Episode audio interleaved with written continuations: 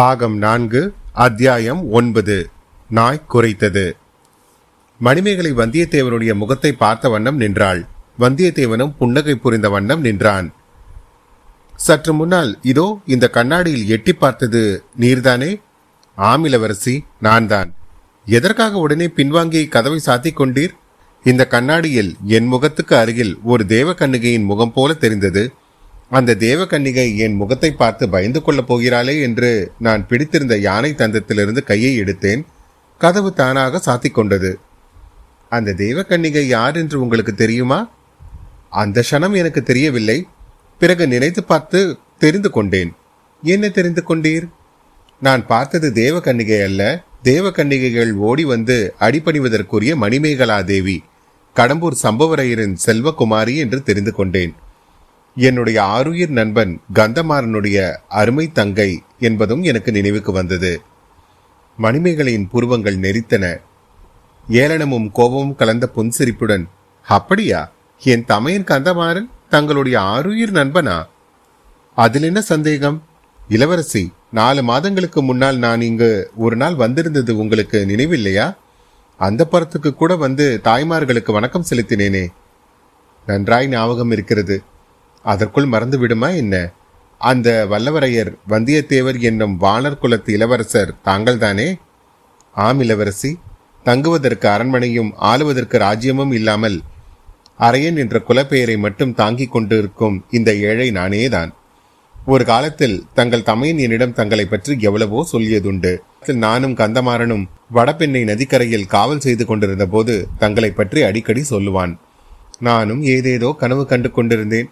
பிறகு அந்த எண்ணத்தை மறந்துவிட்டேன். மணிமேகலையின் உள்ளத்தில் ஒரு அதிசயமான எண்ணம் தோன்றியது. இவன் தன்னை குத்தி கொள்ள முயன்றதாக கந்தமாறன் கூறினான். அது எதற்காக இருக்கும்? ஒருவேளை தன்னை பற்றியதாகவே இருக்குமோ? தன்னை இவனுக்கு மனம் செய்து கொடுக்க போவதில்லை என்று சொன்னதற்காக கந்தமாறனுடன் சண்டையிட்டிருப்பானோ? இந்த எண்ணம் அவள் உள்ளத்தில் இன்ப புயலை உண்டாக்கியது. அதை அவள் கோப புயலாக மாற்றிக்கொண்டாள். ஐயா, பழைய கதையெல்லாம் இப்பொழுது வேண்டாம். இந்த அரண்மனையில் நீர் கள்ளத்தனமாக புகுந்ததன் காரணத்தை சொல்லும். இல்லாவிடில் உடனே என் தோழியை அழைத்து தந்தைக்கு சொல்லி அனுப்ப வேணும் என்றாள். இளவரசி, நான் இங்கு வந்த காரணத்தை முன்பே சொன்னேனே. சில கொலைகாரர்கள் என்னை கொல்லுவதற்காக துரத்தி கொண்டு வந்தார்கள். அவர்களிடமிருந்து தப்பி ஓடிய போது பூமியில் ஒரு துவாரம் தெரிந்தது. அது ஏதோ ரகசிய பாதை என்று அறிந்து கொண்டேன். அதன் வழியாக ஓடி தப்பிக்கலாம் என்று வந்தபோது அந்த வழி இங்கே கொண்டு வந்து சேர்த்தது. ஐயா, நீர் சுத்த வீரர் என்றால் உமக்கே தகும். நானும் எத்தனையோ அசகாய சூரர்களை பற்றி கேட்டிருக்கிறேன். ஆனால் உம்மை போல் ஓட்டத்தில் சூரனை பற்றி கேட்டதே இல்லை. உத்தரகுமாரன் உம்மிடம் பிச்சை வாங்க வேண்டியதுதான். வந்தியத்தேவன் மனதில் சுரீர் என்றது. தான் அசட்டு பெண் என்று நினைத்த மணிமேகலை இப்படி தன்னை குத்தி காட்டும்படி ஆகிவிட்டதல்லவா? தேவி, அவர்கள் ஏழு எட்டு பேர், நான் ஒரே ஒருவன். அவர்கள் ஆயுதபாணிகள். என்னிடம் ஆயுதமே இல்லை. என்னுடைய அருமை வேல் கொள்ளிடத்தில் வெள்ளத்தில் போய்விட்டது. ரொம்ப நல்லது. அந்த படுபாதக வேல், சிநேகிதனை பின்னால் இருந்து குத்தி கொள்ளும் வேல், ஆற்றோடு போனதே நல்லது. வந்தியத்தேவனுக்கு தூக்கி வாரி போட்டது. அவன் பதில் சொல்ல வாயெடுப்பதற்குள் மணிமேகலை, உண்மையை கூறிவிடும். கொலைகாரர்களிடம் தப்புவதற்காக ஓடி வந்தீரா, கொலை செய்வதற்காக இங்கே வந்தீரா என்று கேட்டாள். வந்தியத்தேவன் தீயில் காலை வைத்தவன் போல் துடித்து, சிவசிவா, நாராயணா, நான் யாரை கொலை செய்வதற்காக இங்கே வர வேண்டும்? என் ஆருயிர் சிநேகிதரின் அருமை தங்கையா? எதற்காக என்றான். நான் என்ன கண்டேன்? அருமை சிநேகிதன் என்று வாய்க்கூசாமல் பொய் சொல்கிறீர்களே. அப்பேற்பட்ட அருமை சிநேகிதனின் பின்னால் இருந்த முதுகிலை குத்தி கொள்வதற்கு நீர் முயலவில்லையா? அது எதற்காகவோ அதே காரணத்துக்காக இங்கே யாரையேனும் கொலை செய்வதற்கு நீர் வந்திருக்கலாம். கடவுளே, இது என்ன வீண் பழி! நானா கந்தமாறனின் முதுகில் குத்தினேன்? அப்படிப்பட்ட காரியத்தை செய்வதற்கு முன்னால் என் கையை வெட்டி கொண்டிருப்பேனே. இளவரசி, இத்தகைய படுபாதகமான பொய்யை தங்களிடம் யார் கூறினார்கள்? என் அண்ணனே கூறினான். வேறு யாராவது கூறியிருந்தால் நான் நம்பியே இருக்க மாட்டேன். கந்தமாறனா இப்படி கூறினான்? அப்படியானால் நான் உண்மையிலே துர்பாகியசாலிதான். யாரோ அவனை முதுகிலே குத்தி தஞ்சாவூர் மதில் சுவருக்கு அருகில் போட்டிருந்தார்கள். மூர்ச்சையாய் கிடந்த அவனை நான் தூக்கி கொண்டு போய் சேந்தனமுதிரின் குடிசையில் சேர்த்து காப்பாற்றினேன். அதற்கு எனக்கு கிடைத்த வெகுமதியாயுது. இளவரசி, எதற்காக அவனை நான் கொல்ல முயன்றேனாம்? ஏதாவது காரணம் சொன்னானா? சொன்னான். நீர் என் அழகை பழித்து அவலட்சணம் பிடித்தவள் என்று இகழ்ந்தீராம். தஞ்சாவூர் பெண்கள் என்னை விட அழகிகள் என்று சொன்னீராம். அதனால் கந்தமாறம் கோபம் கொண்டு உம்மை நன்றாய் புடைத்தானாம்.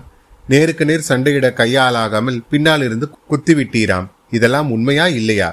பொய், பொய், பயங்கரமான பொய். தங்களை அவலட்சணம் என்று சொல்வதற்கு முன்னால் என் நாக்கையே துண்டித்து கொண்டிருப்பேனே. கந்தமாறன் அல்லவா அவனுடைய சகோதரியை நான் மறந்துவிட வேண்டும் என்று வற்புறுத்தினான்.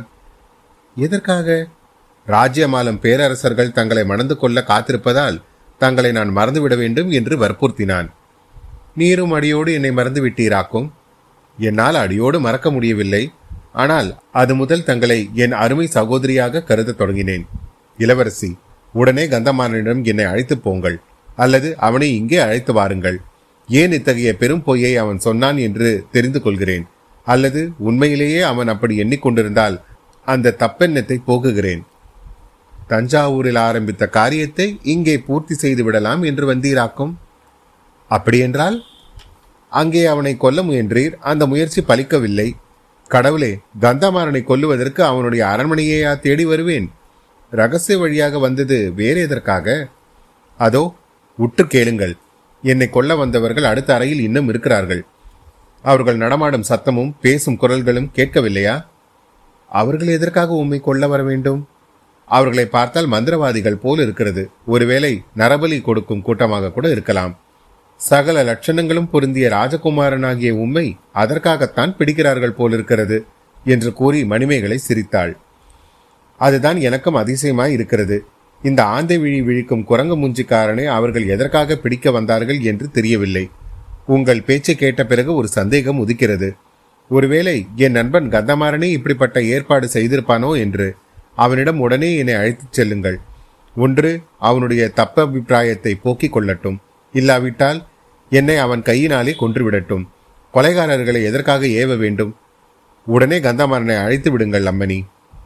ஐயா, அவ்வளவு அவசரப்பட வேண்டாம். கந்தமாறன் ஊரில் இல்லை. எங்கே போயிருக்கிறான்? காஞ்சிக்கு கரிகாலரை அழைத்து வர போயிருக்கிறான். நாளை இரவு எல்லோரும் இங்கு வந்து விடுவார்கள்.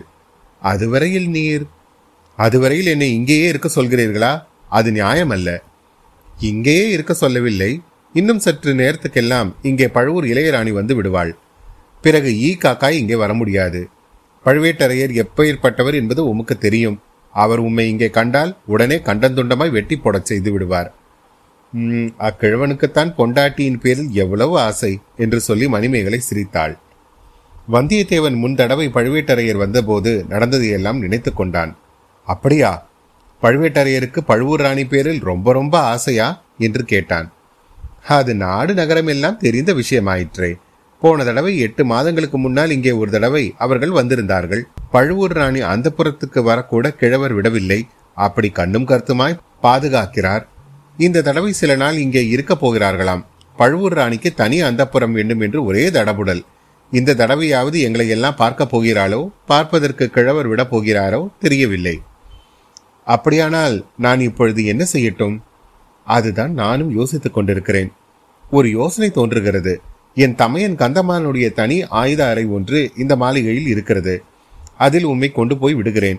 நாளை சாயங்காலம் கந்தமாறன் வந்து விடுவான். அதுவரையில் அங்கேயே இரும். நீர் சொல்வதன் உண்மை பொய்யை கந்தமாறனிடம் நேரில் நிரூபித்து விடலாம். இளவரசி, அது முறையன்று. மிகவும் ஆபத்தான காரியம். என்ன ஆபத்து? அங்கே நான் எப்படி வந்து சேர்ந்தேன் என்று கந்தமாறன் கேட்டால் என்ன பதில் சொல்வது? உள்ளது உள்ளபடி சொல்லுங்கள். உள்ளது உள்ளபடி நான் இப்பொழுது சொன்னதை நீங்கள் நம்பவே இல்லையே. அடுத்த அறையில் என்னை தேடி வந்த ஆட்கள் இருக்கும்போதே. ஐயா, அதை இப்பொழுது சோதித்து விடுகிறேன். என்ன சோதிக்கப் போகிறீர்கள்? அடுத்த அறைக்கு சென்று அந்த மனிதர்களை பார்த்து விசாரிக்கப் போகிறேன். அவர்கள் உம்மை கொல்ல வந்தவர்களா அல்லது நீர் அழைத்து வந்தவர்களா என்று தெரிந்து கொண்டு வருகிறேன். ஐயோ, அவர்கள் பொல்லாத துஷ்டர்கள். தாங்கள் அவர்களிடம் தனியாக அகப்பட்டு கொண்டால் என் அரண்மனையில் யார் என்னை என்ன செய்ய முடியும்? இதோ பாருங்கள் என்று கூறி மணிமேகலை யாருக்கும் தெரியாமல் தன் இடுப்பில் சொருகியிருந்த சிறிய மடக்கு கத்தியை எடுத்து காட்டினாள். யாரும் என் கிட்டே வர முடியாது. அப்படி ஏதாவது ஆபத்து வருவதாயிருந்தால் நீங்கள் தான் சூராதி சூரர் இங்கே இருக்கிறீரே, என்னை காப்பாற்ற மாட்டீர்களா? அம்மணி, என்னிடம் தற்சமயம் ஆயுதம் ஒன்றும் இல்லையே. வல்லவனுக்கு புல்லும் ஆயுதம் என்று நீர் கேட்டதில்லையா? உமது பேரே வல்லவராயன் ஆயிற்று. ஆயுதம் கையில் இருந்தால் பெண் பிள்ளைகள் கூட சண்டை போடுவார்கள். ஆண் பிள்ளைகள் எதற்கு? உமக்கு வீண் கவலை வேண்டாம். அங்கே ஒரு அறையில் தூசு தட்டி கொண்டிருந்தவன் எங்கள் அரண்மனை வேலைக்காரன்தான். மற்றவர்களை அவன்தான் இட்டு வந்திருக்க வேண்டும். அவர்களும் எனக்கு தெரிந்தவர்கள் என்றே தோன்றுகிறது. அவர்கள் எதற்காக இங்கே வந்திருக்கிறார்கள் என்பதை தெரிந்து கொண்டு வருகிறேன். கதவுக்கு அருகில் நிற்க வேண்டாம். அதோ அந்த மரக்களஞ்சியத்துக்கு அருகில் போய் சிறிது மறைந்து நில்லுங்கள். இவ்விதம் சொல்லிக்கொண்டே மணிமேகலை வேட்டையறைக்குள் போகும் வாசற்பக்கம் சென்று அதன் கதவை திறக்க முயன்றாள். வந்தியத்தேவன் அவசரமாக நடந்து மரக்களஞ்சியத்தின் அருகில் சென்று மறைந்து நின்றான். மரக்களஞ்சியத்தின் கதவுகள் திறந்திருந்தன. அதற்குள் தற்செயலாக பார்த்தான். அது தானியம் கொட்டும் களஞ்சியம் அல்லவென்று தெரிந்தது. அறைக்குள்ளே படிப்படியாக அமைந்திருந்தது. ஒவ்வொரு படியிலும் யாழ், வீணை, மத்தளம், தாளம் போன்ற இசைக்கருவிகள் அடுக்கி வைக்கப்பட்டிருந்தன.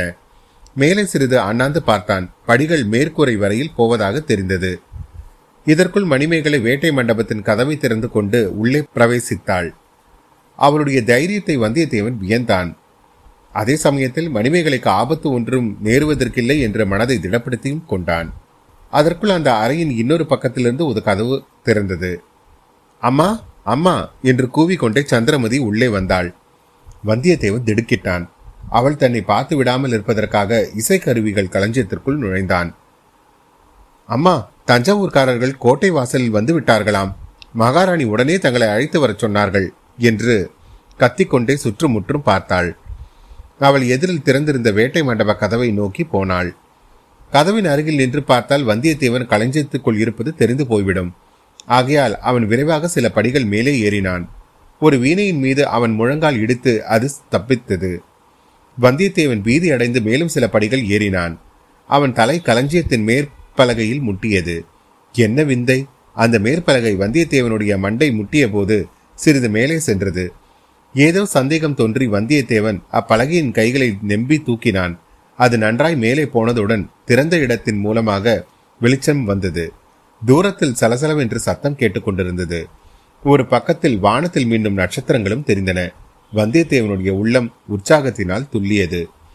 பலகையை நன்றாக நகர்த்துவிட்டு மேலே ஏறினான். மாளிகையின் மேல் மச்சியில் ஒரு பகுதிக்கு தான் வந்திருப்பதை கண்டான். அதிலும் அந்த பகுதி முன்னொரு நாள் அவன் சுகமாக காற்று வாங்கி கொண்டு படுத்திருந்த பகுதிதான். பெரிய தூண்களின் மறைவில் நின்று சிற்றரசர்களின் கொடிய சதி ஆலோசனையும் பற்றி தெரிந்து கொண்ட இடம் அதே இடம்தான். பலகையை தள்ளி முன்போல மூடினான். மூடிய பிறகு கூரையிலிருந்து அப்படி ஒரு வழி இருக்கிறது என்று கண்டுபிடிப்பது சுலபமல்ல என்பதையும் உணர்ந்தான். அதை பற்றி இப்போது யோசிக்கவும் அதிசயப்படவும் அவகாசம் இல்லை. அங்கிருந்து தப்பி செல்லும் வழியை பார்க்க வேண்டும். இத்தனை நேரமும் தனக்கு உதவி செய்த அதிர்ஷ்ட தேவதை இனியும் உதவி செய்யாமலா இருக்கப் போகிறது? வந்தியத்தேவன் நாலாபுரமும் சுற்றி பார்த்தான். எங்கு நோக்கிலும் கொடிகளும் தோரணங்களும் பறந்த அந்த அரண்மனை பிரதேசம் முழுவதும் கண்கொள்ளா காட்சியாய் இருந்தது. அடடா, ராஜோபச்சாரம் என்பது இதுதான் போலும். வந்தியத்தேவன் அடிமேல் அடி வைத்து மெல்ல மெல்ல நடந்தான். சுற்றுமுற்றும் பார்த்து கொண்டே நடந்தான். மேல் மச்சியில் எங்கும் மனித சஞ்சாரமே இல்லை. அந்த வரையில் நமக்கு அதிர்ஷ்டம்தான் என்று எண்ணிக்கொண்டான். பிறகு கொஞ்சம் விரைவாகவே நடந்தான். முன்னொரு தடவை அவன் படுத்திருந்த நிலா மாடத்துக்கு வந்து சேர்ந்தான். அங்கிருந்து பார்த்தபோது அரண்மனையின் வெளிமதிலும் மதிலுக்கு மாளிகையின் நடுவில் இருந்த முற்றமும் குறவை கூத்து நடந்த இடமும் சதியாலோசனை நடந்த இடமும் காணப்பட்டன. ஆனால் அந்த இடங்களில் மனிதர்கள் யாரும் இப்பொழுது காணப்படவில்லை. அதற்கு காரணம் கண்டுபிடிப்பது அவ்வளவு கடினமான காரியமில்லை. அரண்மனையின் முன்வாசலில் ஒரே அல்லோல் கல்லோலமாய் இருந்தது. நூற்றுக்கணக்கான தீவர்த்திகளின் வெளிச்சம் தந்தன. மேலதாளங்கள், பேரிகை முழக்கங்களுடன் மனிதர்களின் வாழ்த்துளிகளும் கலந்து பேரொளியாக கிளம்பியது. பழுவேட்டரையரின் பரிவாரங்கள் அரண்மனை வாசலை நெருங்கி வந்துவிட்டபடியால் அவர்களை வரவேற்பதற்காக எல்லோரும் அங்கே போயிருக்கிறார்கள். அதனால்தான் இங்கே ஜனசஞ்சாரமே இல்லை. உண்மையில் அதிர்ஷ்ட தேவதை வந்தியத்தேவன் பக்கத்தில் இருந்தால் என்பதில் சந்தேகமில்லை. தப்பி செல்வதற்கு எவ்வளவோ அருமையான சந்தர்ப்பம். அரை நாழிகைக்கு முன்னாலும் இத்தனை சமயம் கிடைத்திராது. அரை நாழிகை பின்னால் வந்தாலும் இம்மாதிரி வசதி கிட்டியிராது. சதி ஆலோசனை நடந்த இடத்துக்கு சமீபமாக வந்து வந்தியத்தேவன் இன்னொரு தடவை சுற்றுமுற்றும் பார்த்தான். ஒருவரும் இல்லை. கீழே குனிந்து பார்த்தான். அங்கேயும் யாரும் இல்லை. எதிரில் மதில் சுவரை பார்த்தான். அங்கேயும் யாரும். ஆ, அது என்ன? மதில் மேல் கிளைகளுக்கு நடுவில் ஒரு முகம். ஆழ்வார்க்கடியானுடைய முகம் போல் தெரிகிறதே. சீச்சி, வீண் பிரம்மை. முன்னொரு தடவை ஆழ்வார்க்கடியானுடைய முகம் போல் தெரிந்த இடம் அது. ஆகையால் அவன் மனம் அவனை அப்படி ஏமாற்றிவிட்டது. மதில் மேல் ஏறி குதித்து தாண்டுவதற்கு அதுதான் சரியான இடம். அதை அவனுடைய உள்மனம் சுட்டி காட்டி ஞாபகப்படுத்தி இருக்கிறது. வரவேற்பு முடிந்து வாசலில் நிற்கும் கூட்டம் உள்ளே வருவதற்குள் அவன் தப்பித்து செல்ல வேண்டும். முற்றத்தில் எப்படி இறங்குவது? அதோ இங்கே ஒரு வழி. இங்கே முற்றத்தில் ஒரு கொட்டகை போட்டிருக்கிறது. குறவை கூத்துக்காக போட்டிருக்கும் கொட்டகை போலும். கொட்டகைக்காக புதைத்திருந்த மூங்கில் மரம் ஒன்று நெடிதுயர்ந்து மேல் மேல் மச்சு வரையில் வந்திருந்தது. வந்தியத்தேவன் அதை தாவி பிடித்து கொண்டு சரசரவென்று கீழே இறங்கினான். மீண்டும் சுற்றுமுற்றும் பார்த்தான். ஒருவரும் இல்லை. மச்சின் மேல் தான் சற்று முன் நின்ற இடத்தில் கிண்கிரி சத்தம் கேட்டது. ஆஹா, மணிமேகலை தன்னை தேடி வந்தால் போலும். பொல்லாத பெண். இச்சமயம் அவளிடம் அகப்பட்டு கொண்டால் நம் பாடு தீர்ந்தது. முற்றத்தில் திறந்த வெளியில் ஒரே ஓட்டமாக ஓடி வந்தியத்தேவன் கடந்தான். மதில் சுவர் ஓரமாக நின்று திரும்பி பார்த்தான். மச்சின் மீது ஒரு பெண் உருவம் தெரிந்தது. மணிமேகலையோ சந்திரமதியோ தெரியவில்லை. யாராயிருந்தாலும் தான் முற்றத்தை ஓடி கடந்ததை பார்த்திருக்க வேண்டும். நல்ல வேளையாக கூச்சல் போடவில்லை. அவள் யாராயிருந்தாலும் நன்றாயிருக்கட்டும், மகராசியாக இருக்கட்டும். இவ்விதம் மனதிற்குள் வாழ்த்தி கொண்டே மதில் சுவர் ஓரமாக வந்தியத்தேவன் விரைந்து நடந்தான். மதில் மேல் ஆழ்வார்க்கடியினுடைய முகம் தெரிந்த இடம் வந்துவிட்டது. அங்கே சுவரில் ஏறுவது எப்படி? எவ்வளவு உயரமாய் இருக்கிறது! சுவரில் பிடித்துக் கொள்வதற்கு மேடு பள்ளம் ஒன்றுமே இல்லையே. கடவுளே, அதோ ஒரு உபாயம். குறவை கூத்து கொட்டகைக்காக கொண்டிருந்த மூங்கிலின் கழிகள் சில சற்று தூரத்தில் கிடந்தன. ஒரே பாய்ச்சலாக பாய்ந்து அந்த கழிகளில் ஒன்றை எடுத்து வந்தான். மதிலின் பேரில் சாய்த்து வைத்தான். கழியின் உயரத்துக்கும் மதிலின் உயரத்திற்கும் சரியாக இருந்தது. ஆனால் கழி சுவரில் நிலைத்து நிற்க வேண்டுமே. ஏறும்போது நழுவி விட்டால் நழுவி விட்டால் கீழே விழ வேண்டியதுதான். அதற்காக கையை கட்டி கொண்டு சும்மாவா இருக்க முடியும்? கழியை இரண்டொரு தடவை அழுத்தி பார்த்துவிட்டு அதன் வழியாக ஏறத் தொடங்கினான். பாதி சுவர் ஏறிய போது கழி நழுவத் தொடங்கியது. தொலைந்தோம், கீழே விழுந்தால் எலும்பு நொறுங்கிவிடும் என்று எண்ணுவதற்குள் கழி மறுபடியும் உறுதியாக நின்றது. மேலிருந்து ஒரு கரம் அதை பிடித்து கொண்டது. நமக்கு பைத்தியம் பிடிப்பதுதான் பாக்கி என்று எண்ணிக்கொண்டு வந்தியத்தேவன் மேலே ஏறினான். மதில் சுவரின் மேல் முனையை அவன் பிடித்து கொண்டதும் கழி நழுவி கீழே விழுந்தது. அது விழுந்த சத்தம் இடி முழக்கம் போல் அவன் காதில் விழுந்தது. நல்லவேளை கோட்டை வாசலில் ஆரவாரம் இப்பொழுது இன்னும் அதிகமாய் இருந்தது. ஆகையால் யார் காதிலும் விழுந்திருக்காது. ஆனால் எதிரே அந்தப்புற மேல் மாடத்தில் நின்ற பெண், அவள் காதில் கண்டிப்பாக விழுந்திருக்கும். மதில் மேல் தாவி ஏறி நின்றபடி மறுபடி ஒரு தடவை வந்தியத்தேவன் அந்த பக்கம் திரும்பி பார்த்தான். இன்னமும் அப்பெண் அங்கேயே நின்று கொண்டிருந்தாள். வந்தியத்தேவனுடைய கிறுக்கு குணம் அவனை விட்டு போகவில்லை. போய் வருகிறேன் என்று சொல்லுகிற பாவனையைப் போல் கையை ஆட்டிவிட்டு மதிலின் அப்புறத்தில் இறங்க தொடங்கினான். இறங்குவதில் அவ்வளோ கஷ்டமில்லை. ஏனெனில் மதில் சுவரில் வெளிப்புறம் உட்புறத்தை போல் மட்டமாக இல்லை. சில மேடு பள்ளங்கள் இருந்தன. பக்கத்தில் இருந்த மரங்களின் கிளைகளில் சில சுவர் மீது மோதி உராய்ந்து கொண்டிருந்தன. அவற்றின் உதவி கொண்டு சரசரவென்று கீழே இறங்கினான். மணிமேகலையை தான் ஏமாற்றி விட்டு வந்தது பற்றி நினைத்த போது அவனுக்கு சிரிப்பு வந்தது. அந்த சிரிப்பின் எதிரொலியை போல் இன்னொரு சிரிப்பு எங்கிருந்தோ வந்தது. வந்தியத்தேவனுடைய ரத்தம் அவனுடைய உடம்பில் உறைந்து போயிற்று. கைகள் நடுங்கின. கீழே குதிப்பதற்காக பார்த்தான். நாய் ஒன்று அவன் மீது பாய காத்து கொண்டிருப்பதை கண்டான். மேலே ஏறுவதை பற்றி இனி யோசிப்பதற்கே இடமில்லை. கீழே குதித்துதான் ஆக வேண்டும். குதித்தால் இந்த நாயின் வாயில் ஒரு பிடி சதையாவது கொடுத்து விட்டுதான் இறங்க வேண்டும். சற்று முன் கேட்ட சிரிப்பு சத்தமா அல்லது நாய் குரைத்த சத்தமா? பக்கத்தில் யாராவது மறைந்து நின்று நாயை ஏவி விட்டிருக்கிறார்களா? மேலே ஏறுவதில் அபாயம் அதிகமா? கீழே குதிப்பதில் அபாயம் அதிகமா? வந்தியத்தேவனுடைய உள்ளம் ஊசலாடியது. அவனுடைய கால்களும் எழும்பி எழும்பி குதித்த நாயின் வாயில் அகப்படாமல் இருப்பதற்காக ஊசலாடின. அத்தியாயம் ஒன்பது நிறைவுற்றது. மீண்டும் உங்களை அடுத்த அத்தியாயத்தில் சந்திக்கும் வரை உங்களிடமிருந்து விடை பெறுவது உங்கள் அசோக். நன்றி, வணக்கம்.